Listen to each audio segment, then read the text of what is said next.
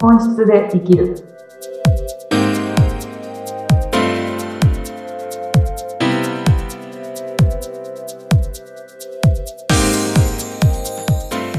こんにちは。本質で生きるきっかけを与えている愛です。よろしくお願いします。はい、インタビューを務めさせていただきます。ズッピーこと、ズシヒデツグです。あいさん、今週もよろしくお願いします。お願いいたします。はい、あのー、あいさんがね、常におっしゃっている、本質で生きる。うん。うんえー常々おっしゃってるんですけども、はいこの表現であのー僕ら考えるのが、まあ、聞いたことがあるのが、自分らしく生きていけばいいんだよとかね、こういう言葉はあのよく耳にするんですけども、はい。うん、でも愛さんはあえてこう本質で生きるっておっしゃってるじゃないですか、はい。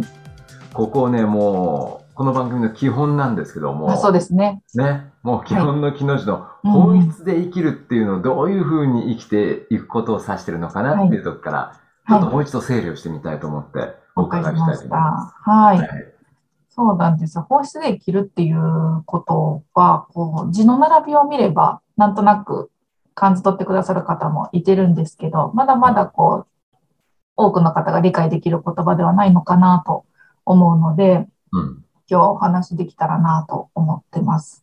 はいで自分らしく生きるとか、うん、ありのままで生きるっていう言葉はね、よく耳にするし、その言葉も私もよく理解できるんですけど、はいあのー自分らしさってなんだろうって結構悩んだ時期が長いもので、うんあのー自分らしくなるほどねいろいろな経験もね、されてますそうそう、なのねで、自分らしく生きるっていう言葉だけではなかなかたどり着けなかったっていうのが私の実体験としてはあるんです。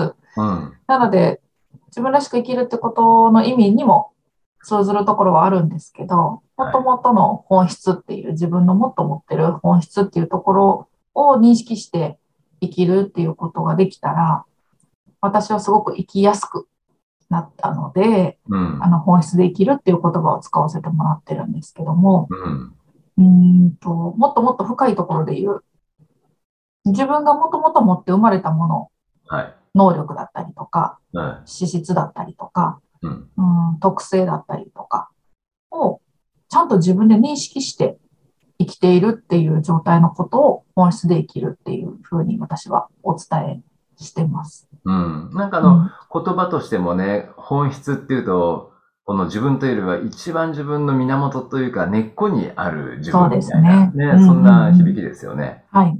うん。で、そこにはやっぱりらしさっていうところだけではたどり着けないもっと奥深いところうんかなとは感じてるので、うん本質っていう言葉を使うようにはなりました。はい。本当の自分。そうですね。うで、んそこにやっぱり、うーん、私が絶対に本質で生きるために必要なことってたくさんあるなと思ってるんですけど、まず一番大事なのは、あの、自分の生まれ持った能力を知るこうん。とが第一ステップとして必ず必要だなと思ってます。はい。で、皆さん能力持ってるんですよね。うん。いろんな特徴だったりとか、特性だったりとかを持ち合わせて、えっ、と、100%の状態として生まれてるんですけどうん、こう世の中生きていくと、足りない部分を補おうとする生き方が主流じゃないかなっていうふうには感じてます。なるほどね。うん学校とか行っても、こう、平均点を上げていそくうですねみたいな。うんうんなんか突出して個性を生かしていくっていう感じではないですよね。そうですね。まうあ、ん日本の特有の教育なのかもしれないですけども、うん。あの、私はそこにやっぱりこう、馴染むことができなかったという悩みがあったので、うん。やっぱり自分の能力が思いっきし使えたなっていう実感がたくさんあることによって、能力の使い方がわかるし、能力の使う場所がわかるし、うん。うん、どうやって活かせて生きていけばいいのかっていうことに一生懸命こう追求しながら生きていくことができるので、はい。こう自分にすごく集中した生き方になるなと感じてるので、うん。それがすごく本質で生きるっていう状態に近いんじゃないかなと思ってるんです。うん。なので、絶対に私の中で必要なのは、持って生まれた能力を知るうってんいう、まず第一ステップ。自分のことをよく知るっていうのが、めちゃくちゃ大事かなと思ってます。うんうん。そうか、あの、ね、でも自分の本質はここだよっていうのを、そうなんですよ。すごく難しい。なかなかね、難しいですよね。うすごん。く難しくて、私が実践したことうん。をは、まあ、次のね、ところのテーマでもお話しできたらと思ってるんですけど、はい。あの、あまり自分でわからないっていうのが、うん。やっぱり大前提にあると思うので、はい。うん。あの、その中でも自分の能力ってこれかなって、えー知るためにはうん、必ずね、感じている自分の力をもう一回呼び起こすことが大事だなと思ってるんです。はい。で、感じることって言ってたくさんの感度を今に触れながら生きてると思うんですけど、うん感じてることってこう、ま、もうな、な0コンマ何秒ごとにたくさんのことを感じて過ぎ去っていってると思うんです。そうですよね。うんもう随時随時、どんどん更新されて変そうそ換うされそうなてるんでんすだよ。と思いもうます。未来未はい来に行ってるので、うん。過去感じたことっていうのがやっぱりこう流されていってキャッチできてないと思うんですね。確かに。でもはい。一つ一つそこをキャッチすると、自分ってここですごく喜びを感じたなとか、すごく心地よさを感じたなとか、うーん、なんか自分が生かされたっていう感覚をつかめたなとか、たくさん感じれてるはずなんです。はい。なんですけど、それを忘れてしまうことによって自分の能力って何なんだろうっていう、また疑問になってしまうっていうのはあるよなってうん。感はじてるので、い。感じている、うーん、が感じたことを、もう一回思い出してもらったりとか、うすん。るとそこには能力が隠れていると思うので、うん。自分が感じたことを大切にしながら拾い上げていくと、自分の特性だったり、自分の生まれ持った特徴だったりが、こう浮き上がってくるうん。と思うので、その方法はちょっと使ってほしいなとは思ってまなるほどね。す。うんあの、やっぱ、い、生きてると自分だけじゃないんで、必ず相手が出てくるじゃないですか。はいうん。そうすると、やっぱ、相手に流されたりとか、そうってですね。いうことになっていっちゃいますよねう。んうんうんうん。まあ、そうやっていろんな人と会話とか、いろんな、ね、あの、第二者、第三者と行動することによってはい、感じてるその気持ちっていうのを、ちょっとこう、自分の中で整理をするっていうのかな。そうですね。うん。絶対そこに答えがあるので、はい。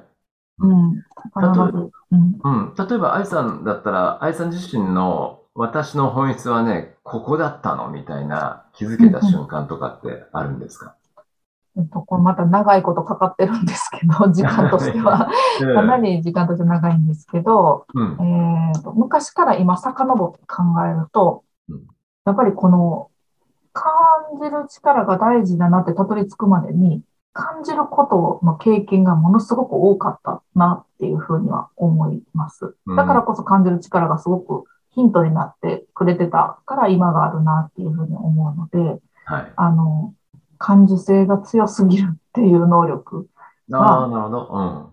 持ち合わせて生きてたなとは思います。でうん。も、その能力が強すぎることによってうん、もちろん悩み事にもなってましたね。うん。うん、あの、いい風に使えてるばっかりではなくて、うん。うん。もう感度が高い分、こう人の表情だったりとか、いろんなこう空気感だったりとかを読み取りすぎて疲れてしまうっていう出来事はたくさんあったので、うん。こう、それがね、すごく悪いことだと感じてたんです。ああ、はい。うん。なので、能力を使わない方が楽に生きれると思って使わない期間があるんです、私の20代に。うんそれをやることによって、えーと、本質からずれた生き方をしてるので、うん。もっともっと限界が来る。体力、えーと、体に現れ始めて。うん。なので、こう、逆に今はその能力を使って生きた方が、うん自分は、自分として生きれる状態になるんだろうなと思って、ほんとここ2、3年前からです。うん。あの、自分のその感受性をもう一回呼び起こすようになったのは。うん。うんあ、そうか、そうか。さっき言ったあの、足りないものを、あの、補正するんじゃなそくうて、ですね。うんあるものを磨いていくというか、そうですね。うん。確それかはに、あれですよね、あの、対人との、例えば言葉とか会話とか、はい表情を見て、で、ああ、こういうこ、こう思ってんのかな、ああいう意味なのかな、うん逆の意味で言ってんのかなとか、いろいろとこう考えてしまう。そうなんですよね。受け手側の感性ってね、ありますけども、そこが、あやさんは強かったんですね。そうですね、強すぎて疲れてたっていうのは、えっ、と、能力を知って使ってたんですけど、うん。えーこう極めることをしてなかったから辛かったんだろうなと思うので、うん。あの、私もさっき言ったその、自分の生まれ持った能力を知ることが第一ステップで、その後能力を思い出すことができたら、うんこうひたすら実践するっていうことをしないと、うん。お能力を使わないという選択になりがちなのでなるほ、どよりこう苦しみが出てきてしまうようには感じるんです。うん。なので、その実践をするって決めれたら、うん自分の能力を使って生きるぞって、実践をたくさん経験をね、積めば、うん。えーと、その実践で自分が磨かれていくんです。で、それを続けたら極めていけるので、うん。自分というプロになっていけるっていう感覚です。それが3つ目ぐらいのステップかなと思っていて。で、そうんの輝き続けた能力は、こう、磨いて輝いているので、はい。えっ、と、もっともっと輝き出すんです。光を放ち出すので、うん。その光が自分のオリジナルになって表に出てくるっていうふうに思ってて、でその表に出てきてる状態が本質で生きるっていうことなのかなとは思ってます。うん。うんそうか。例えば、あの、今回のね、本質で生きる。いや、はいそのためには、何をしてくださいって、こう、ポーンと、ね、うん聞いてらっしゃるリスナーの方に、はいアドバイスできるとすれば、なんて言いましょう。本質で生きるためにやっこぱりれをしてください。第一ステップの自分のことを知る、知り尽くす、自分うん、うんっていうことを、をえーと、わからないなりに知っていくっていう努力はしてほしいなとは思います。うん。第一ステッうんプ、自分を知っていく努力をする。はい。では、まあ、第二ステップとしては、その能力を知ることができたら、ひたすら実践する。うん。で、第三ステップとしたら、その実践して自分を磨き続けて、極めて自分のプロに、自分というプロになっていく。うん。っていうんう。ことをしてもらって、第4ステップでは、その磨き続けた能力っていうのは、もっともっと輝き出して光として放ち出すので、えー自分から出た光として、オリジナルの光として自分を表に出していく、うん。うーんと、本質で生きるっていう状態に持っていけるんじゃないかなとは思ってます。ありがとうございます。なかなかね、自分と対峙して向き合って、はい自分の根本を探るっていう機会もね、うんうんうんないかもしれませんけども、ぜひあの、今のステップを踏んで本質で生きるっていうことをちょっとどっか念頭に置いといてくれれば、それなりにこう意識がどっかにあるだけで変わりますもんね。そうそうそう、そうなんです。やっぱり意識意識しないと、う。うんん、自分を知ることすらやらなくなってしまうと、うん。うん、他人の軸で生きてしまうような感覚になるので、はい。うん、自分を知ってもらうところから始めてほしいなとは思います。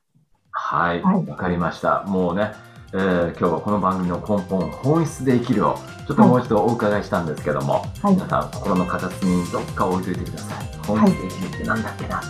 はい。うん、という回でございました。愛さん、はいありがとうございました。ありがとうございました。はい、次回またちょっと具体的にね、自分の能力をするには、じゃあ具体的にどんなことしていこうかっていうようなお話をお伺いできればと思います。おはい、願いします。ありがとうござはいい、あまりした。がとうございます。